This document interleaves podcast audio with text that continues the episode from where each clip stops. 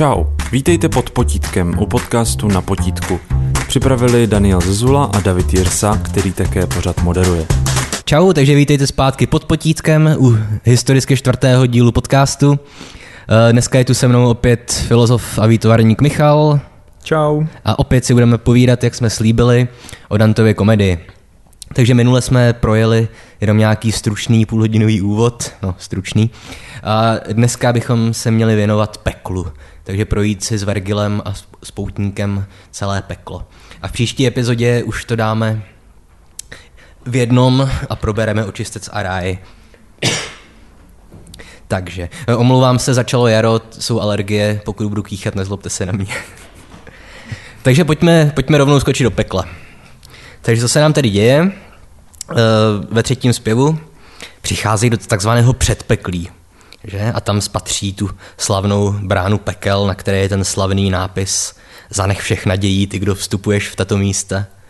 Mimochodem, když jsem studoval v Německu v Jéně, tak tenhle nápis byl na pánských záchodcích. Um, a tady se nám stane to, že jako obvykle poutníková první reakce je něco jako a všichni tady umřem, když vidí tenhle děsivý nápis.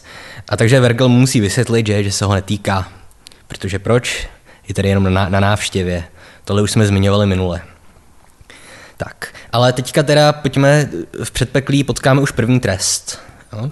Tady potkáme neutrální anděle. Michale, kdo byli neutrální anděle? Neutrální andělé byli ti, kteří nic neudělali, když se část andělů zbouřila proti Bohu. Ano. A jaký lidi tady jsou? Kromě andělů? E, Liknaví, to znamená vlastně ekvivalent toho, co udělali ti andělé, respektive neudělali. Lidi, kteří nebyli schopní nijak jednat. Ani Ano. dobře, ani špatně. Ano, přes, přesně tak. Takže to jsou ti, jak Dante píše, které nechtělo ani peklo, ani nebe. Jo? Zkrátka ti, kteří neudělali nic. Eh, Všimněte si, Vergil nechce nikoho z nich pojmenovat, na, říct jeho jméno na hlas.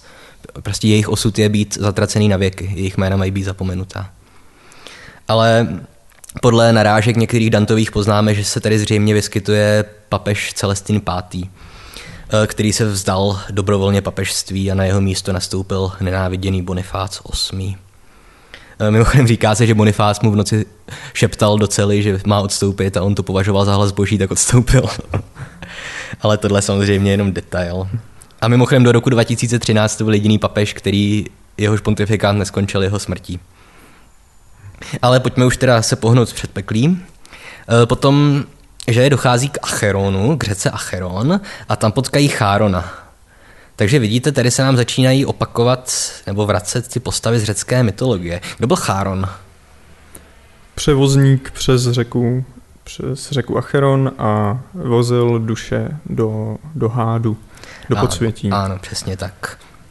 Všimněte si, jeho průvodce, půtníkův průvodce je Vergilius, který napsal Aeneadu, kde se tyhle všechny postavy vyskytují, jako je Cháron a tak podobně. Takže Vergilius už dobře ví, co má dělat, protože to sám napsal.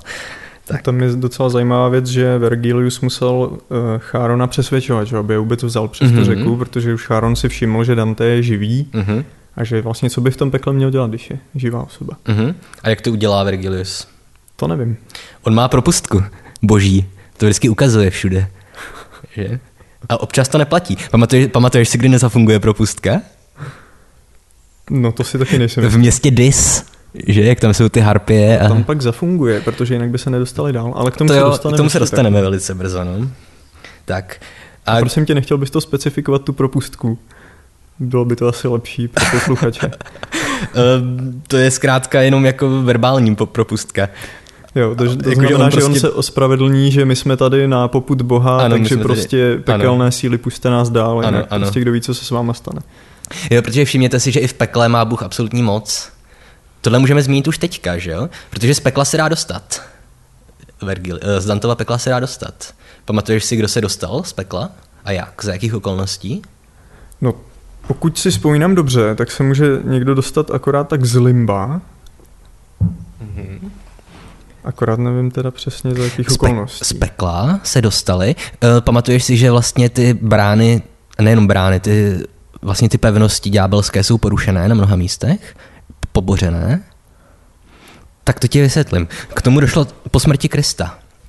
Protože když zemřel Kristus, tak on udělal vlastně nájezd na peklo, trošku to tam roz, rozbil a vzal si sebou do nebe některé starozákonní postavy. Krále, krále Davida, Mojžíše a tak dál. Jo, takže Kristus dokázal z pekla některé lidi osvobodit. Jasně, ale to jsou právě ti, kteří jsou z limba, že jo? Ti, kteří nespáchali mm-hmm. žádný zločin, respektive žádný hřích podle křesťanství. Jo, ale limbo je v pekle, takže Jo, a tak se dá dostat. to se můžeme rovnou dostat k tomu, co je limbo, že jo? Limbo je hnedka teda za Acheronem, Dobře. za tou první řekou. Pojďme do limba. kam je převezl Cháron. Ano, mimochodem a... poutník se s tou omdlil už zase. On vždycky omdlí, když se děje něco důležitého, to si pamatujte, až to budete číst. Dobře, takže limbo. Limbo. Olympijská disciplína ve Futuramě. Pokračuji. V limbu jsou lidé, kteří se vlastně narodili před Kristem, respektive žili před Kristem, takže oni ještě nemohli zažít, zažít nějaký... A nebo? No, povídej. Nebo ti, kteří nepřijali křesťanství. Že? Takže tam je třeba, jak se jmenoval ten sultán, který bojoval v křižáckých výpravách, spravedlivý. Teď se nep- nepamatuju. Saladin. Jo, tam potká i krále. Saladina, který žil že jo, někde ve 14. století nebo někdy. Jo, takže nejenom, kteří žili před, ale pokračuji, jak to jo, jasně. Eh, mám tady poznámku, že jsou tam nepokřtění. Vyloženě. Ano, to znamená, taky. že, jak říkáš, mohou tam být lidi, co žili po Kristu. Ano. Prostě. Mimochodem jsou tam i děti, které nestihly pokřtít, mm-hmm. což mm-hmm. je mhm. taky dost kruté. Tak. A koho tam potká? Jo, oni vždycky, pamatujte si, oni se vždycky zastaví v každém tom kruhu pekla a s někým pohovoří, s nějakou duší.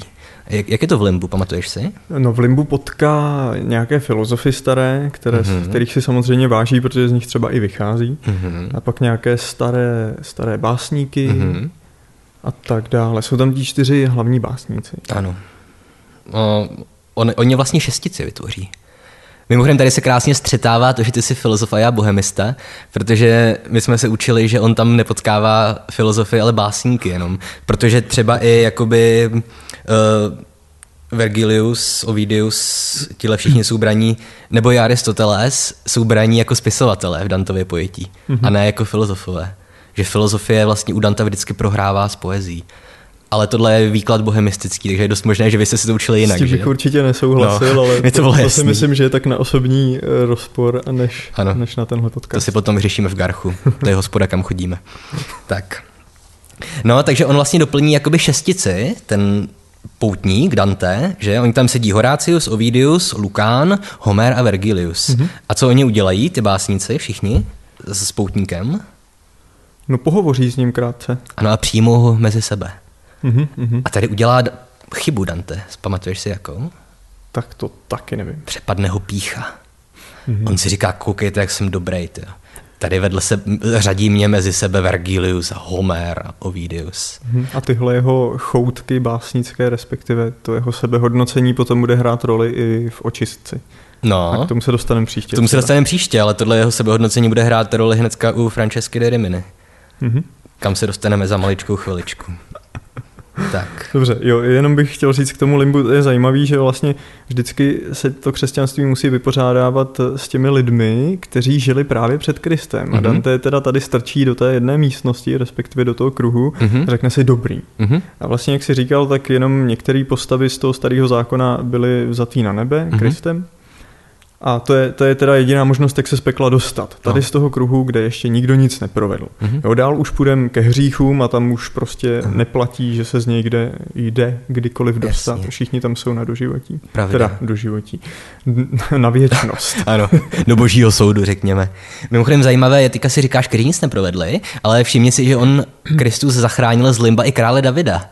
Já nevím, jestli jsi četl starý zákon, ale víš, kdo byl král David, nebo co udělal? Bude jednodušší, když to řeknu. Bude jednodušší. Král David vlastně poslal, on se zamiloval do jedné dívky, která byla ale vdaná a on poslal jeho manžela jakoby bojovat do bitvy do první řady, takže bylo jasné, že zemře. Takže král David rozhodně spáchal velký hřích a byl za to potom trestaný, odešel do vyhnanství, žil v jeskyni, ale i přes tohle on se zachránil z toho limba a Kristus ho vzal sebou do nebe. Mm-hmm. Tohle je, myslím, docela zajímavé. Tak to možná záleží potom, jak závažný je to z hlediska křesťanství. Asi, že? no. Jakou roli ta postava mm-hmm. měla v tom starém zákoně. Ano. Mimochodem, teďka už pro posluchače, pokud všichni asi znáte Cohenovou slavnou písničku Haleluja, existují asi miliony coverů. V té, tahle píseň tematizuje právě hřích krále Davida, pokud jste to dodnes nevěděli. Dobře. Tak pojďme se dostat dále. Pojďme se dostat dál. Ještě řeknu přece jenom jednu věc Klimbu, kterou je do, dobré vědět o literatuře jako takové, o to nám jde především, totiž, že, jak jsem říkal, on udělá chybu, jeho po, jako chytne pícha, že jak je dobrý, a oni se potkají v zahradě. Všimněte si ve všech eposech velkých, zahrada hraje roli nějakého místa, kde člověk hledá jako odpočinek a domnívá se, že je tam v bezpečí, což vede k tomu, že odloží zbraň, pokud je to nějaký hrdina, a přijde trest. A to samé se stane poutníkovi Dantově. Jo? On, je v, on je v té zahradě a je mu tam dobře s těmi velkými básníky a on se zapomene hlídat a zhřeší. Takže tohle jenom, kdy, ať budete číst jakýkoliv epos, všimněte si, že tenhle motiv se tam vždycky bude vyskytovat. Tak, pojďme dál. Tak teď se dostáváme na začátek prvního, ne okruží, ale toho prvního bloku pekla, což Aha. jak minule jsme si řekli, tak tam jsou ty hříchy z bestiality. Mhm.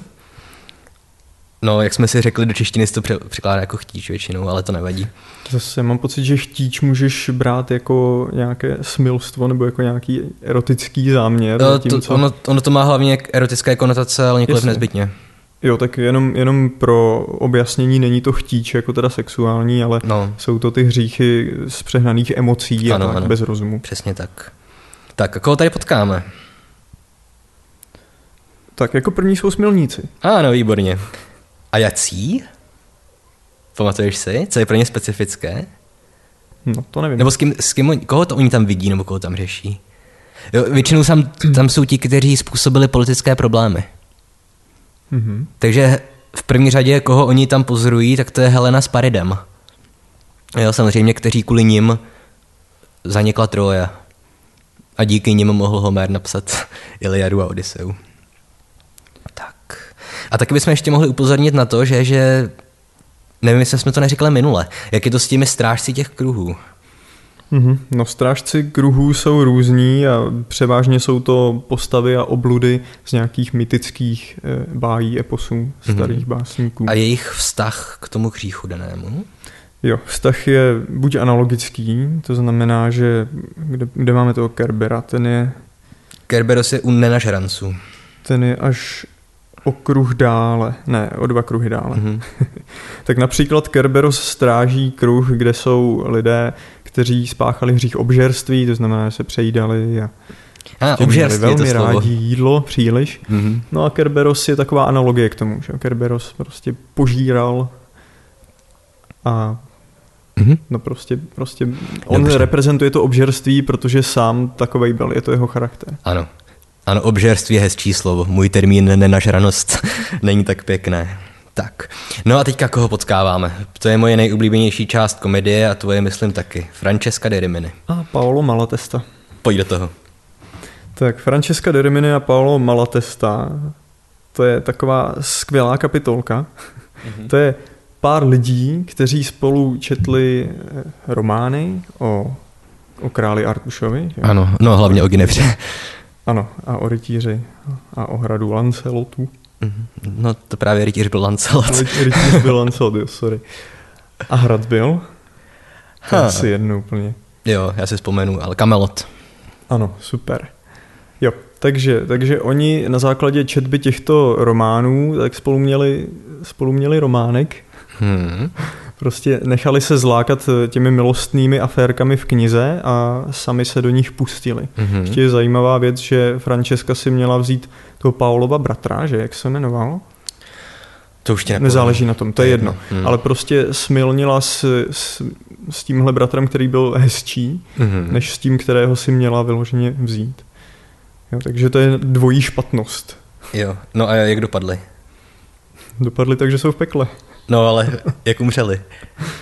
Eh, zabil je ten bratr, který ano. měl být ženich. Přesně tak. Toho mimochodem potkáme potom v kruhu vrahu. Dobře, tak smilníci. Proč jsou v pekle mm-hmm. a proč jsou smilníci potom taky v očistci? Pokud je to hřích, za který jde člověk do pekla, no. tak eh, jak je možný, že za ten samý hřích eh, potom může jít člověk do nebe, když se očistí? Jo. A můj argument byl, že jakoby oni pořád opakují tu svoji chybu, že? Že si nedokážou přiznat Takže rozdíl je teda v tom, že v očistci jsou lidi, kteří si tu chybu přiznali a v pekle jsou lidi, kteří si ji nepřiznali? No, já si to tak myslím a považuji to za svůj argument, Jo. ale nevadí. A Dobře. docela zajímavá věc, co jste teď řekl, je, že tady ti smilníci jsou jako politič, politicky závadní v Mhm. podstatě. Tak přemýšlím, jestli to má nějakou hlubší roli tam ještě. Jestli ti, co jako způsobili větší, horší důsledky, jsou tady a ti, kteří vlastně způsobili hřích jen sami v sobě, tak jsou potom v očistci. Ale to je asi To je dobrá otázka, ale teďka myšlenka. nevím, jestli na to dokážu odpovědět. No. Každopádně teda Jako- jsme si odsouhlasili to, že, Mm. že v očistci jsou lidi, kteří litovali svých hříchů, zatímco tady, tady Francesca a Paolo si říkají, no ale ta kniha nás k tomu svedla, že my jsme Mm. se tady spolu vyspali a podvedli jsme tady No. bratra. A mimochodem tady je totiž, tady přichází na řadu to, proč jsem zmiňoval zahradu a Dantovu chybu. Protože víš, um, co udělá Francesca s Dantem v tuhle chvíli? Že ona obvině poezii. Mhm. Víš tohle, jak to udělá, nebo mám to říct? No říkej. Ona totiž jakoby to svede na poezii a přitom cituje doslova z Dantovi Vita Nuova. Mhm, mhm. Jo? Takže ona vlastně proti Dantovi použije jeho vlastní slova. Aha. A v tu chvíli si Dante uvědomí, jo, že on vlastně v té zahradě byl pišný a že vlastně ta jeho poezie mohla způsobit třeba i to, že někdo skončil v pekle. Mhm. A teď jsem chtěl teda ještě zmínit, zůstaneme u Francesky a jejich, jejich bratrů dvou, eh, ten motiv toho trestu. Ještě jsme nemluvili o kontrapasu, že?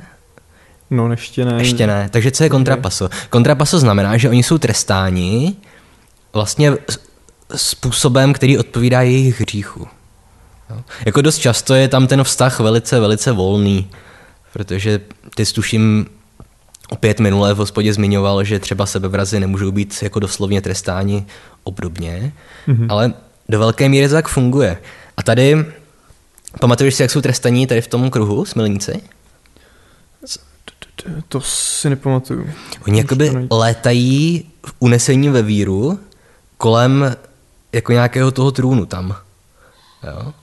A tohle, tohle není z moje vlastní hlavy, tohle jsem se jako přečetl, tuhle interpretaci, protože tady odkazuje vlastně na to, že andělé boží, oni taky létají kolem v kruhu kolem Boha, že jo? Mhm. A že tady to vlastně je parodie na boží trůn, že ty smilníci jakoby jsou unášení v tom kruhu a létají pořád dokola a jsou zapletení v tom svém nějakém vlastním hříchu. Mm-hmm. A ten autor téhle interpretace tak říká, že to je proto, že oni vlastně, že to je ďábelská parodie božího trůnu, stejně jako chtíč je ďábelská parodie lásky. To je dobrý, ne?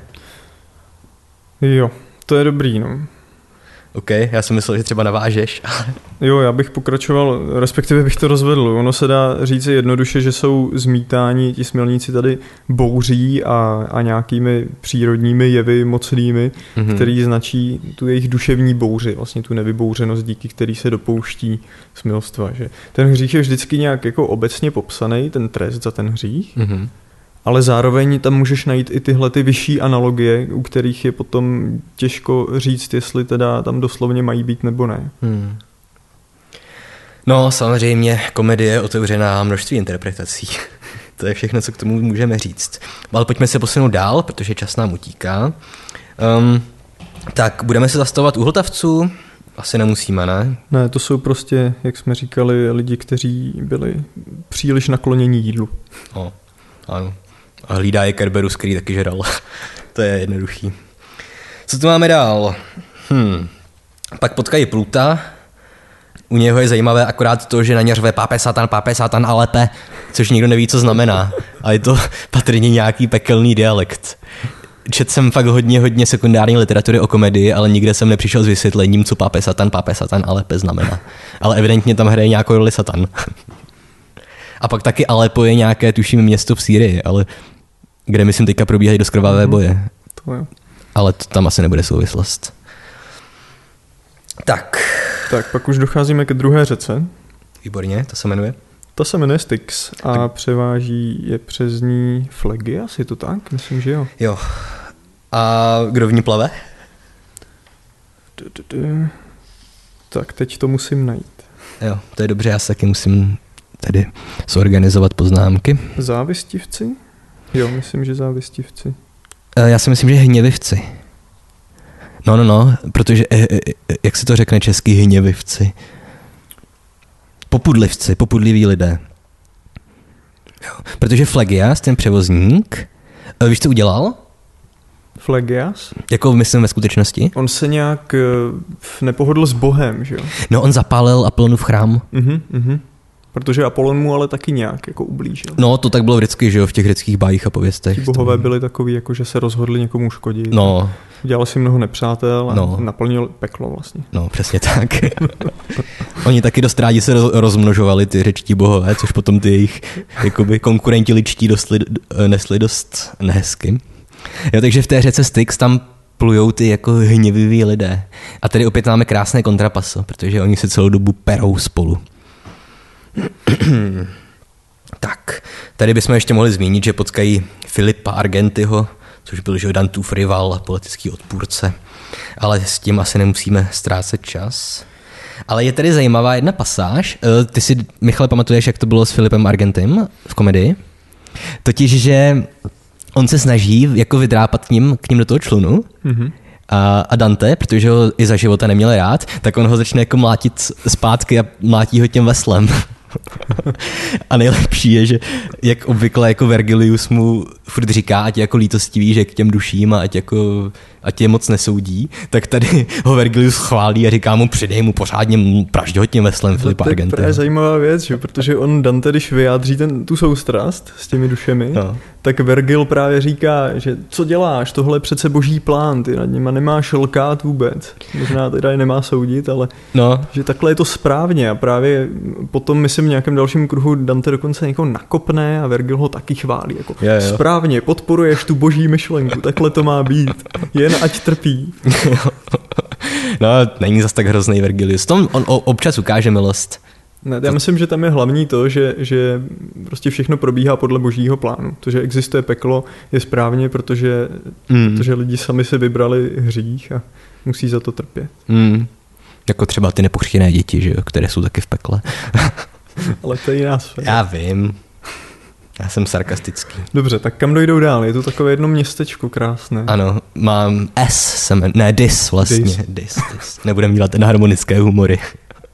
Prosím tě jen tak pro zajímavost, eh, to, ten název, to jméno Dis, víš, odkud to pochází? To je z Bible, to je nějaký, to nějak souvisí s těmi falešnými bohy, falešnými proroky. Ale Dobře, tak to nebudeme rozvádět. Ne. Ne. Já, to, já vždycky tomu říkám město jako satanovo ďáblovo, jo, protože je to je to tak. Mhm. Mm-hmm. Blíží se tam dolů, kde tam dřímá všechno zlo. mhm. Takže Lucifer. no, takže kdo tam je? Tady v tom městě? Mhm. Ve městě Dis sídlí ďáblové, různí, Ano, ano. různí pohůnci. Přesně tak. A mimochodem, tady opět zmíním tu situaci. Já už jsem říkal, že tady to je jediné místo, kde nezafunguje ta boží propustka, že? Že oni ty ďáblové jsou jako, haha, my tě stejně nepustíme dovnitř. Tak ono je zajímavé, že tihle ďáblové jsou v podstatě na volno, že jo? Každý, každý ten strážný má nějaký ten kruh, který si Hmm. stráží a tady prostě město ďáblů. No, A oni prostě nechtějí pustit Vergila a Danta. no, Dokonce na ně pošlou medúzu, že jo? Vergil musí zakrývat Dantovi oči, aby neskameněl. Přesně Takže tak. prostě co, musí zasáhnout vyšší moc. Mhm. A mimochodem všimni si opět kontrapaso. Co dělají ty, ty ďáblové tím, že odporují boží propustce? Tak hřeší. Spírají se boží moci, Mhm. což byl jejich hřích ještě za života, nebo předtím, než skončili v pekle. Že oni se na straně satana vzepřeli Bohu a proto jsou v pekle. A teďka opakují zase ten svůj hřích. Oni jsou jediní, kdo se jako vzbouří proti té boží propustce, kterou Vergilius má. Jo, protože třeba Kerberos a všechny ty postavy, ten, ty převozníci, to jsou, to jsou postavy z antické mytologie. A už nám za- začíná docházet čas. A abyste si udělali obrázek, tak jsme u osmého zpěvu z 33 pekelných Jej. zpěvů. Pojďme to posunout. Dobře, takže za městem Dis jsou ještě heretici. Mhm. Hele, tak pojď možná projít jenom v rychlosti ty kruhy a pokud tam bude nějaký, ke kterému chci něco říct, tak se u něj, tak se u něj zastavíme. Mhm. Jo, No. dobře, takže po hereticích to jsou lidi, kteří se zase vzpírají Bohu, že jo? Mhm. Rouhají si a, a se a tak podobně. Tak potom už nastává druhý blok pekla. To už Mhm. jsou ty eh, hříchy s účastí rozumu, nejenom z nějakých emocí, z hněvu a tak, ale člověk si to musí rozmyslet. Koho tady máme? Jsou tu tři kruhy A jsou tady násilníci vůči přírodě, vůči... Teď jsem to asi přeskočil trošku. Jenom abyste věděli, tak Michal má před sebou mapu pekla. Takže on jo, to má... ale ono je to docela detailní, takže se v tom neorientuje úplně Mhm. dobře. A mám to navíc italsky, takže je to taky super. Jo, jasně, no. Tak, Takže prostě prořešili vůči, mám tady vůči bližnímu, potom vůči sobě a potom vůči uměním, vůči Bohu a přírodě. mhm. Já bych se zastavil třeba na chviličku úplně jenom u těch zločinů vůči sobě, protože tady je skvělá scéna, kdy Dante s Vergilem přichází do lesa, Mhm. ve, ve kterém vlastně jsou harpie, že to jsou taky bajné stvůry, tělo Mhm. ptáka, hlava ženy, je to tak? Jo. Jo. No a Dante, myslím, tady jednu větvičku ulomí. A co se Mhm. nestane? Ten strom, kterému ulomil větvičku, jak začne naříkat. Ano, Načež ano. Dante zjistí, že, že v tom stromu je duše člověka, který si vzal život. Mhm. A právě tady vidíte krásně ten trest. Člověk, který si nevážil svého těla a vzal si ho, vzal si ho prostě se zabil, Mhm. tak tady ho taky nemá. Takže No. tady ta duše roste ve stromě a ty stromy, aby byly ještě víc potrestané, tak ty ohlodávají ty harpie, ozobávají. Mhm.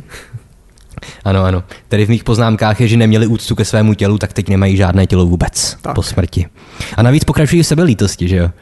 Oni, furt, oni tam kňourají a ohání se mějte s námi soucit. Jo, což jako u těch sebevrahů ta sebelítost je taky docela takový typický motiv. A víš, koho tam potkáme? To nevím. Eh, To je eh, tak Pierre de, Vi- de Vision, Vigne, se to píše, nevím, jak se to čte. Já to vyspeluju. Pierre Delle Vigne. A tady to je docela zajímavé, protože to byl jakoby císařův kancléř a on byl falešně obviněný ze zrady a spáchal sebevraždu. Takže on vlastně nebyl zrádce, ale kdyby nespáchal sebevraždu, tak by šel do nebe. To je smůla, že jo? A kdyby spáchal sebevraždu, kdyby spáchal teda, kdyby nespáchal sebevraždu, ale spáchal by zradu, tak by byl kde? Kdyby, říkáš, kdyby spáchal zradu, No. tak by byl až o, o 10 kruhů dál, respektive v třetím bloku, v tom Mhm. nejhorším. Dobře. Čímž si myslím, jsem ti chtěl naznačit, že už bychom se měli pomalu posouvat Ano, až do těch rozhodně. nejnižších kruhů. Máme asi tak tři minutky. Ano, přeskočíme lichváře, přeskočíme příběh s Odysem. Um, pojďme ke zrádcům, s tím mají vždycky největší zábava, že jo? Dobře, kdo byste měli zájem, tak si samozřejmě komedii přečtěte a uvidíte, co tady všechno je za, za ty zločiny Mhm. mm-hmm. s účastí rozumu. A... Ano, případně na YouTube je to v angličtině, ale jsou tam výborné přednášky z Yaleu, z univerzity americké. Je to asi 30 přednášek hodinu a půl dlouhých, Dobře, pokud takže, byste neměli co takže dělat. Mhm. Poslední část jsou hříchy ze, ze špatnosti, ale s účastí rozumu. To znamená, Mhm. mm-hmm. že člověk musí použít rozum, aby, aby něco takového vyvedl hrozného, něco jako úkladná vražda třeba. Ano. Jo, takže máme tady, máme tady asi devět kruhů, který, který ukazují různé tyto typy hříchů a v poslední jámě, v posledním okruží je to největší zlo. Tam jsou teda ti zrádci. Mhm. Zrádci jsou tu různých lidí. Mám to Mhm. tady ještě pěkně rozdělené. Teda Dante to má pěkně rozdělené. Aha. V té úplně poslední jámě se to dělí na čtyři podkruhy. Aha. Ti nej, nejměkčí, ti takový jako nejméně tvrdí zlořádi jsou zrádci rodiny. Mhm. Druzí jsou zrádci vlasti, Mhm. třetí zrádci hostů Ano. a ti nejhorší ze všeho jsou zrádci dobrodinců. Ano. Připomenu zrádci hostů, v tomhle kruhu je taky Lady Macbeth. Sice ne- ne v Dantovi, protože Dante žil dřív než Shakespeare, ale v Shakespeareovi tady v tom kruhu skončí Lady Macbeth. Uh, pokračuji. Takže asi můžeme přeskočit tady ty všechny zrádce a vzít teda vrchol samotného pekla, že? Takže kdo je v tom úplně posledním, nejhlubším místě pekla? Světlonož. Lucifer. Dobře, to je tento samé. Ano. A lidi? Lidi, myslíš ty tři? Mhm. Ty tři vyvolení? No, dobře, tak ještě si můžeme říct, co je Lucifer zač. Lucifer je obrovská stvůra, která. Aha. má troje křídla, tři hlavy, takže zase vidíte trojici a vidíte, respektive ne vidíte, ale můžeme tušit, že Mhm. tady je nějaká jako zrůdná varianta trojice. Mhm. Že tady je ten největší hnus, to největší zlo, které kdy mohlo Ano. vzniknout. Takže opět parodie svaté trojice. že? Přesně tak. A Lucifer žvíká ty tři nejhorší lidi na světě. Ano, já tady mám v poznámkách, že nemůže mluvit, protože má ucpanou pusu Jidášem. Jidáš byl Iškariotský. Jo, a ti další dva lidi jsou, kdo tam je, Cassius a Brutus, zrádci Cezara. Ano, takže opět jako ti, kdo zradili svého chlebodárce. Mhm. Jak se velice pěkně říká. Navíc ještě člověka, který, který vlastně jako zakladatel říše římské, tak, mm. tak měl na pomoci dobru světa, že jo? Ano. No, Obávám se, že bychom potřebovali ještě 60 dalších podcastů, aby jsme prošli aspoň peklem, ale obávám se, že to prostě nestihneme. Takže já asi napíšu na stránky nějak, nějaké schrnutí celého pekla internetové, jo, www na potítku.cz, to tam dáme.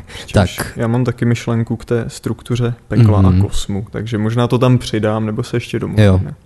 Tak a už to pojďme pomalu ukončovat, takže Michale, za, z, zakonči to, jak se teď, co se teďka stane a jak oni se dostanou pryč z pekla. Co se teď stane? Dante s Vergilem prolezli celým peklem, uviděli úplně veškeré zlo, které kdy člověk může spáchat. Dostali se k tomu nejhoršímu Luciferovi a co teď se stane? Teďka projdou skrz Zem, skrz planetu Zemi a dojdou až k očistci. Jo, takže tam, tam už se budou setkávat s dušemi, které potom mohou směřovat k Bohu mm-hmm. a spoiler Dante s Vergilem půjdou k Bohu. Že? Wow. A potkají Beatriči. A mimochodem, jak, vzniklo, jak teda vlastně vznikla očistová hora a peklo? To je docela na delší povídání. Tak to necháme na příště. Ano. To řekneme hned na úvod. Dobře, takže tímto se s váma loučíme a děkujeme, že jste si poslechli další podcast a děkujeme, že se těšíte na další dílo komedii. To řekl krásně. Já si myslím. Čau. Čau. Pořád na potítku můžete sledovat na YouTube a na Facebooku. Více o projektu také na webu www.napotítku.cz.